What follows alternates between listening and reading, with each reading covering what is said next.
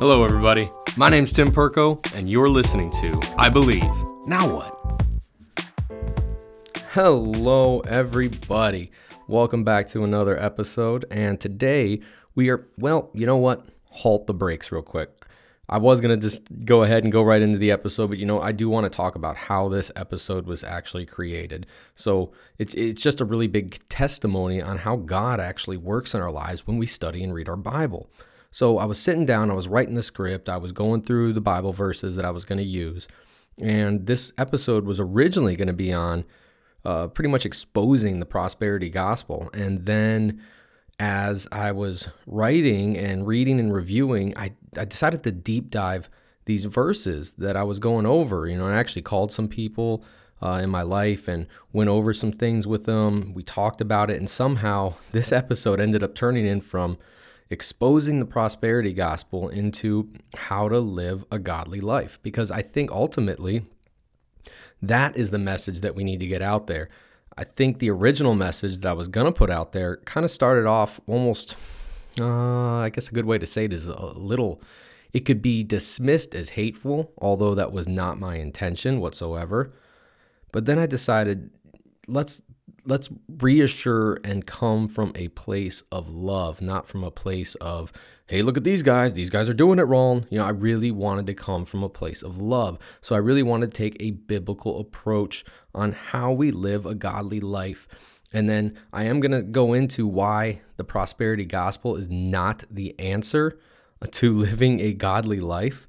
Uh, but I do want to just pretty much reassure those people that might have been roped in by it or people who are thinking about going into the prosperity type gospel, identifying what that is, and then kind of moving into what God actually wants us to be doing in our lives. So that's pretty much what this episode is going to be. I haven't honestly decided on the title yet, so you'll see it obviously by the time it uh, gets uploaded. But this is pretty much going to be on how to live a godly life and why the prosperity gospel is not the answer to that godly life. Ultimately, one of my biggest fears in our Christian faith is that some people come to Christ with the wrong reasons. They'll, they'll, they'll say, you know, a sinner's prayer, and then they believe they're saved. And in all actuality, they might not be saved because they were kind of led astray. They were doing it for the wrong reasons. And I say this with the most absolute love and sincerity. And I really want these people to see the truth of Christ and for what it is and I'm sure a lot of you listening, you might be you might know somebody who is sucked into this abyss and false teaching world. That's there's so many false teachers out there, and they could it's so easy to get sucked in. I really hope that this episode can either one show you how to live a godly life if you're not living it, and two if you already are, you know, on that good sanctification path and, and striving to live a godly life, maybe you can share this with other people or learn something to reinforce that behavior and talk about it with other people. All right, well, let, us get into this. All right, so the main passage of verses that I ended up taking from was from 1 Timothy chapter 6 verses 3 through 12. And this is honestly there, there's so many verses that talk about prosperity in the Bible and the dangers of money, uh, the dangers of having too many material possessions. But I think 1 Timothy chapter 6, verses 3 through 12 just sum up the entire thing so well of of false teaching and uh, the riches of the world, the evils of them, and then goes into what we should be pursuing in our Christian life. So it ended up being the perfect passage for this message. Well, enough of me blabbing. Let's go ahead and read the entire passage, and then we'll start breaking it down as we normally do. So, 1 Timothy chapter 6, verses 3 through 12. All right, it starts off like this. If anyone advocates a different doctrine and does not agree with sound words, those of our Lord Jesus Christ, and with the doctrine conforming to godliness, he is conceited and understands nothing, but he has a morbid interest in controversial questions and disputes about words, out of which arise envy, strife, abusive language, evil suspicions, and constant friction between men of depraved mind and deprived of the truth, who suppose that godliness is a means of gain. But godliness actually is a means of great gain when accompanied by, here's a key word right here, contentment. For we have brought nothing into the world, so we cannot take anything out of it either. If we have food and covering, with these we shall be content. But those who want to get rich fall into the temptation and snare and many foolish and harmful desires which plunge men into ruin and destruction. For the love of money is a root of all sorts of evil, and some, by longing for it, have wandered away from the faith and pierced themselves with many griefs. But flee from these things, you man of God, and pursue righteousness, godliness, faith, love, perseverance, gentleness Fight the good fight of faith. Take hold of the eternal life which you were called, and you made the good confession in the presence of many witnesses. Man, that is powerful. I really think Paul does a great job when he's writing this letter of just breaking down the dangers of the world, the dangers of prosperity, uh, looking for a sound teacher looking for somebody for spiritual guidance who is actually sound and they listen to the doctrine, they listen to the words that are in the Bible, they read the Bible and they don't just pick out what they like. They read the the whole thing and believe it. They believe in the power of scripture. They believe in the sufficiency of scripture, I think is a better way to say it. Scripture is sufficient. You don't need to add anything else to it. And then I really love how Paul goes into what we need to pursue towards the end. Okay, so as we do on this channel, we're going to go ahead and break this passage down verse by verse because I think it's very important that we do that. If you're following along with your Bible, please do. If not, no worries. I will be saying the verse before we actually go into it and break it down. All right, so verse 3 reads If anyone advocates a different doctrine and does not agree with sound words, those of our Lord Jesus Christ, and with the doctrine conforming to godliness, and that's verse 3. And he's obviously continuing on, it's in a paragraph, but we'll just break that verse 3 down, okay? What Paul is doing in verse 3 is identifying the characteristics of the false teacher. He says that there's a different doctrine, they teach a different doctrine. They don't agree with sound words. They reject teaching that accords to godliness. And if you come across a church that teaches something that is not in the Bible, you need to run. Sadly, as a new believer, it can be really hard to discern this because more often than not, these false teachers will lead you in with some type of truth in order to mix in their lies. Now, also, please keep in mind that I do not think that every false teacher out there even these prosperity preachers, they're, they're, they're not purposely twisting the word of God with evil intent. I don't believe all of them do that. Most false teachers really do believe what they are saying, uh, what they're saying is real. And they think what they're doing is what God wants them to do. But sadly, I do believe that these men are being blinded by Satan. This makes all the more sense as we get into verse 4 and 5. Verse 4 and 5 reads like this He is conceited and understands nothing, but he has a morbid interest in controversial questions and disputes about words, out of which arrive envy, strife, abusive language, evil suspicions, and constant friction between men of depraved mind and deprived of the truth, who suppose that godliness is a means of gain. These are, these are very good words that Paul's using here.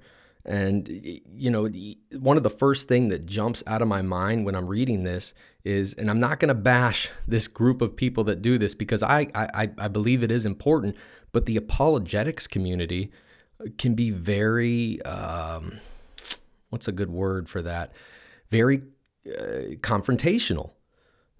There is nothing wrong with apologetics. First off, if you don't know what apologetics is, it's just another it's a it's a word or term to describe a way to defend your faith by using the Bible and uh, using the Bible pretty much to defend your faith. You can also, some people go to outside resources to prove the Bible, but it's pretty much having an answer for your faith, which is ultimately, you know, something biblical. The only bad part about it is some people can get so obsessed with it. Oh, there goes the dogs barking. Yeah, we got a lightning storm outside, so if they do bark, guys, I'm sorry. But um, people who are into apologetics can sometimes be very confrontational. If you say one thing that they don't agree with, they start pounding these different scriptures on you almost to a point where they're taking they're taking it to another level. I'm not saying all are like that. Uh, if you don't believe me, go on Facebook, you know, follow apologetics group just for a little bit, and you're going to see some very, uh, the best way I could describe it is you know, almost almost to the point where it's hateful stuff being thrown around out there. If you post up something like maybe you had a question about something, you're going to see people start arguing in that comment section on your post with some of the most just venomous language without swearing that you can possibly ever come across. And you're also going to find some really weird theories that aren't exactly biblical at all. But that's the first thing that comes to my mind when I read those those words from Paul, the disputes about words. They're just hung up on the smallest thing because they're so obsessed and really believe that the lies they're preaching. And now we're not just talking about apologetics, guys. We're talking about false teachers in general. Okay? once again, no knocking apologetics. I think it is a very good thing. It's just some people can take it to another level, as I said before. But because these false teachers are so obsessed and really believe the lies that they are preaching, they will argue over terminology and often attack the reliability or authority of Scripture if they come across something that does not conform to what they're preaching. They can get hung up on one specific doctrine, and there's so many denominations that do this. They can get hooked on one specific doctrine, and often, if there's a verse that that doesn't quite agree with the doctrine that they are following, they're going to dismiss it, or they'll try to reinterpret it in some other different way. This is this is a sign of a false teacher. They often do this to back up their narrative of how, you know, back to the prosperity side of it, how God wants you to be rich, healthy, and full of success in this earthly life. That is not a message preached by the gospel of Jesus Christ or anywhere else in the Bible. There's nowhere in the Bible where it talks about how God wants you to be super rich and successful in this life other than successful in the f- terms of pursuing godliness, which we're going to get at. This is the danger that I'm talking about. When people are having uh, issues in their life, uh, they turn to God for the wrong reasons. Maybe they're in debt, life's not going their way, and they have some sort of sickness or and whatever the case may be. They hear a pastor talking about what we just mentioned about get rich, get healed, do this, you, you know, do that. You know, God will take all this away from you. He wants you to have all this in your life. They're, they're, they're, those people are very apt to listen to what this gospel is trying to say. Just as Paul wrote in 2 Timothy chapter 2 verses 3 through 4, for the time will come when they do not endure sound doctrine, but wanting to have their ears tickled, they will accumulate for themselves teachers in accordance to their own desires and turn away their ears from the truth and will turn aside to myths.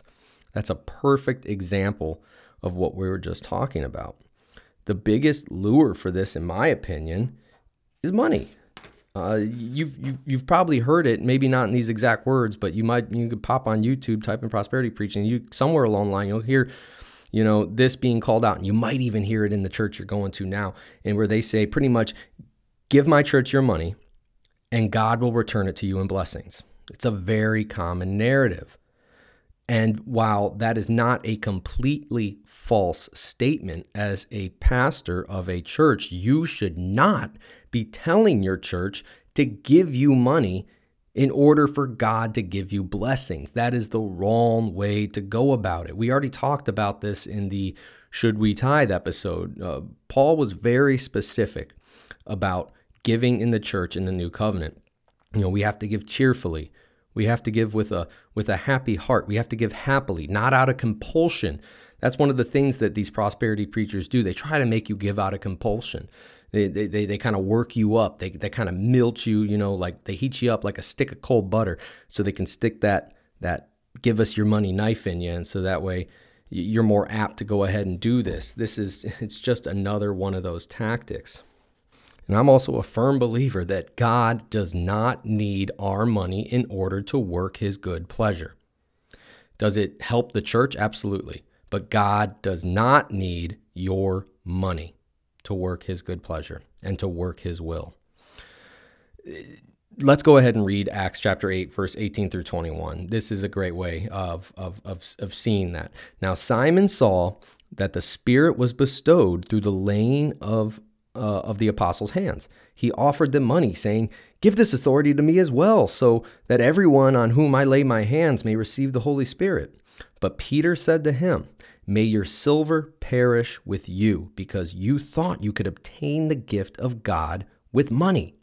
You have no portion in this matter. Your heart is not right before God. Listen to what Peter says right there. You have no portion in this. You thought you could obtain the gift of God with money. God does not need our money, okay? Promise you that. That is fact. He is more powerful than our money. He does not need our money. All right, let's look at what Paul is seeing in verses 6 and 7. He says, But godliness is actually a means of great gain when accompanied by contentment, for we have brought nothing into the world, so we cannot take anything out of it either. So when he's saying that in verses 6 and 7, he's saying that the true gospel can tall, it, it calls you to be content in all that God has given you, not to seek after more we don't need any more earthly treasures. The famous verse in Philippians 4:13, I love using this as, as an example because it's often very, very misused. Most people know that verse, and if you don't, don't worry, I'm about to say it. Uh, but a lot of people use this verse to reinforce that, hey, I can do anything through Jesus. If I want to make a million dollars, I can do it through Jesus. If I want to fly off this cliff. I can do it through Jesus. That's a little extreme, but you know, there might be people that take it out there that way. But this is what the verse is actually talking about because if you go just a few verses up at verse 11, you actually see what Paul was talking about. And it reads like this Not that I speak from what I want for I have learned to be content in whatever circumstances I am in. I know how to get along with humble means. I also know how to live in prosperity. And in every circumstance, I have learned the secret of being filled and going hungry, both having abundance and suffering need. I can do all things. This is the verse right here. I can do all things through Him, God, who strengthens me. This is very different from the speak whatever you want into existence theology we see today. And not only that, verse 7 kind of reminds me of a, of a country psalm that uh, gets played around in my work a lot. And yeah, it's a secular psalm, but doesn't make this truth any more uh, less truthful.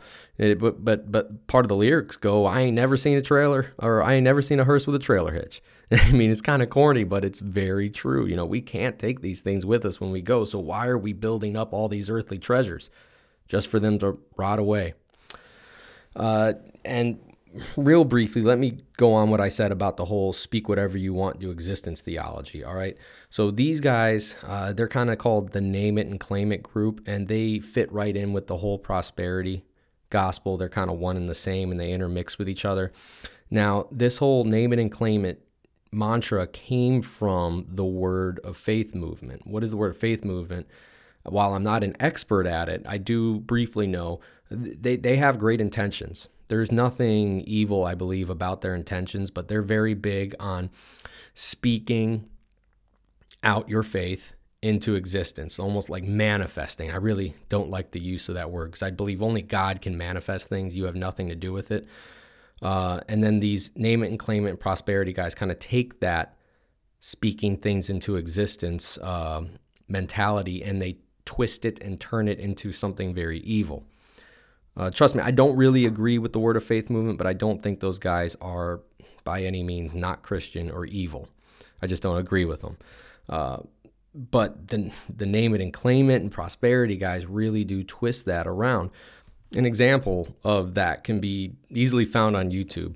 Uh, there was I don't even remember the guy's name, but he was on out there, very prominent. He had you know probably about a thousand people in his church, you know, and he's standing up there and he's going, "I declare in the name of the Lord, everybody is debt free financially," you know, and while yes, that's great thinking and all, he has no power to do that whatsoever. He cannot, in the name of the Lord, declare anybody debt free because when you walk out of that church at the end of the day, you're still probably going to have that debt. Now, I'm not saying not to pray for things, for God to, you know, help you out with your finances or God to help you out with whatever is going on in your life.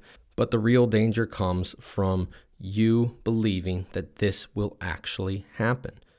Now, it's great to have faith. And just like Jesus said, you know, faith of a mustard seed can move mountains.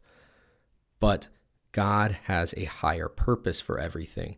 If I walked into a doctor's office and he told me I had stage four cancer, first thing I would do is I would get down on my knees and pray to God to take this cancer from me.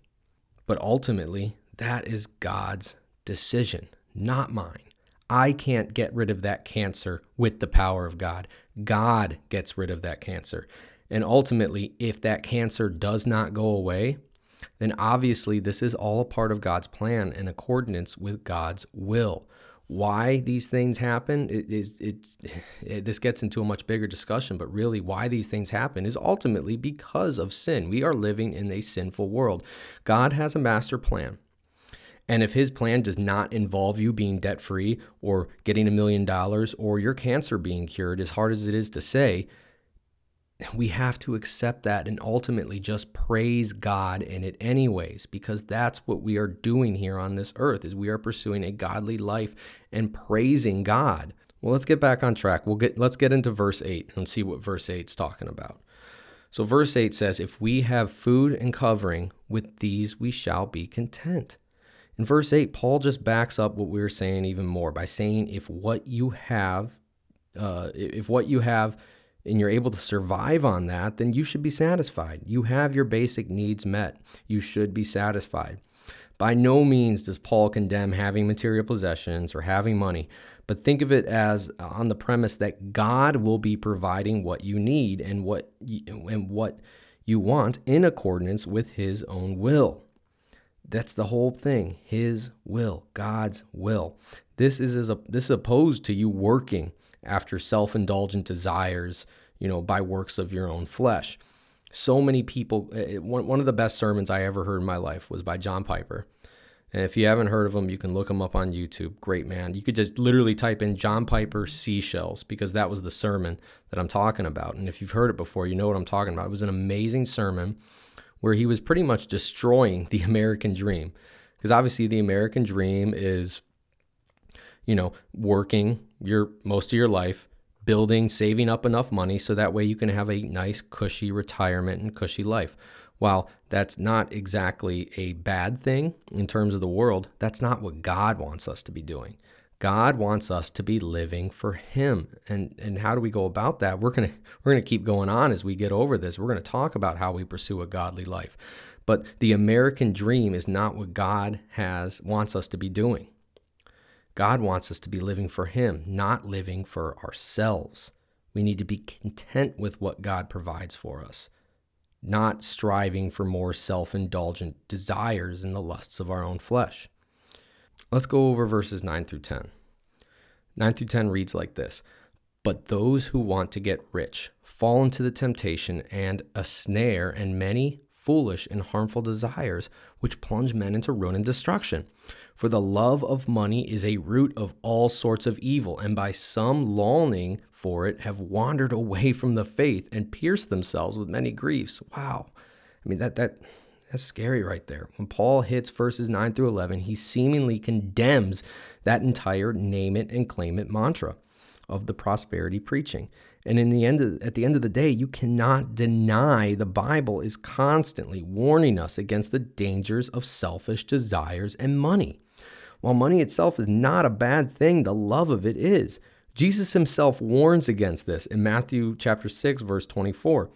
No one can serve two masters, for either he will hate the one and love the other, or he will be devoted to one and despise the other. You cannot serve God and wealth. Jesus said it very clearly. He's warning us of these dangers of wealth and riches and selfish desires. And I really, really love what Paul's about to do here in verses 11 through 12. Let's go ahead and give it a reading. But flee from these things, you man of God, and pursue righteousness, godliness, faith, love, perseverance, and gentleness. Fight the good fight of faith and take hold of the eternal life which you were called, and you made the good confession in the presence of many witnesses. Man, this is wonderful. Paul is literally giving us, by origin of the Holy Spirit, of course, by inspiration of the Holy Spirit, he's giving us what we need to do to pursue God. Pursue righteousness, godliness, faith, love, perseverance, and gentleness. Fight the good fight of faith. Take hold of the eternal life to which you were called. This sums up exactly what is it all about. That when people ask, "What about this faith? What what are you doing in this life? What is our purpose of our life here on planet Earth before we go to heaven?" And this is exactly what it is. Pursue righteousness, godliness, faith, love, perseverance, and gentleness. Fight the good fight of faith and take hold of that eternal life to which you were called. It was so good, I had to say it again. Strive for God, strive for heaven, have no cares of the things of this world, and keep your eyes on the real prize which is up in heaven. And this is all thanks to our Lord and Savior Jesus Christ. Overall, you have to ask yourself the question what do you believe God's purpose is for your life here on earth. The Bible tells us exactly what it is, and that is pursuing God's will. Read into Hebrews 13, verses 20 through 21. It reads like this Now God, the, now the God of peace, who brought up from the dead the great shepherd of the sheep through the blood of the eternal covenant, that's Jesus, even Jesus our Lord, equip you in every good thing to do his will, working in us, which is pleasing in his sight through Jesus Christ, whom be the glory forever. Amen. He's telling us exactly, the writer of Hebrews is telling us exactly what our purpose is here on this earth, and that is to do the will of the Father. And we just did a topic on it last week when we covered Matthew chapter 7, verses 21 and 22, where he says, no one will enter the kingdom of heaven, but those who do the Father's will will enter the kingdom of heaven. Doing God's will, the Father's will, doing what pleases our Lord and pleases everything through Jesus Christ. Ah, it's amazing when you come down to it because that is what our purpose is. That is what our purpose in life is. Our purpose in life is to not pursue money, to not pursue selfish desires, to not pursue the things of this world, but to pursue godliness. Oh man, it's amazing. It's amazing what God does to our life when the Holy Spirit enters into us and just transforms our thinking and our mind and we just want to do the things of God. It is so amazing. The more the more you, you read your Bible, the more you hunger after it, the more you want to strive for godly things. This is the law that gets written on our heart when we're saved. And it is a message that I really hope you all are hearing. I really love you all, and I want you to have the same happiness that I'm having if you don't have it yet. And if you do, then rejoice with me and if you don't know how to achieve this happiness, then I promise you, if you look for it, you will find it. A good start for me, honestly, has always been Romans chapter 10, verses 9 through 10. Confess with your mouth and believe in your heart that Christ is Lord. I mean, and you'll be saved unto salvation. I mean, that's a, a summary of what that passage is saying. It is amazing. And if you want that, if you truly do believe that Jesus died on the cross to save you from your sins, that he bore the sins of the world in order for us to be saved, because that's how much he loved us. If you believe that, then my friend, you are of the faith. And if you heard that for the first time and you're feeling tugs, pursue it. Open your Bible, read it. One of the best places I love to tell newer Christians to read or people who are thinking about getting into the faith uh, they're feeling these tugs is to read the book of John. Not First John, the book of John. You know, it goes Matthew, Mark, Luke, then John. Read that John.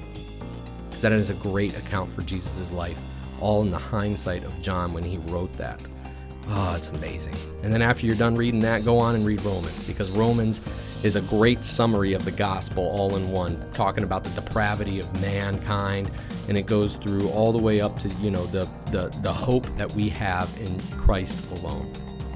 All right, well, I can go on and on and on forever. This and this podcast is getting much longer than I intended to, but I really hope that you guys listen to this and uh, take everything for heart. What I'm saying, I'm saying it with the most absolute love for you people. I'm saying it with the most absolute love for these people that are lost in this prosperity gospel. Let's go ahead and close in a word of prayer. Dear Heavenly Father, I thank you so much for everything that you do in our lives, Lord. I pray that we will be content with everything that we have, Lord, that we will be content with everything that you bless us in this life, Lord. And I pray that the Spirit just works through this podcast, Lord. I pray that the Spirit is moving through this and that we know how to be content. We know how to accept what your will is for us, Lord, and just be happy and rejoice in it, whether we're happy, sad, fat, or full, uh, full or empty, actually. Uh, in no matter what situation we Lord and Lord that you put us in or that we get ourselves into, that we will just be able to praise you, Lord Jesus. Thank you so much. All within your will, Father. In Jesus' name we pray.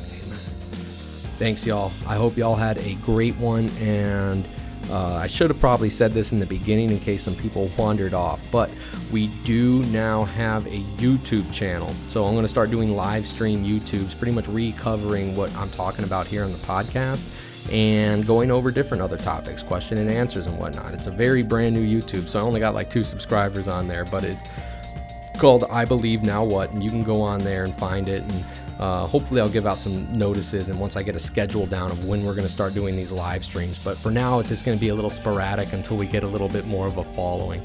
Hey, thanks, y'all. I appreciate everything that you guys do.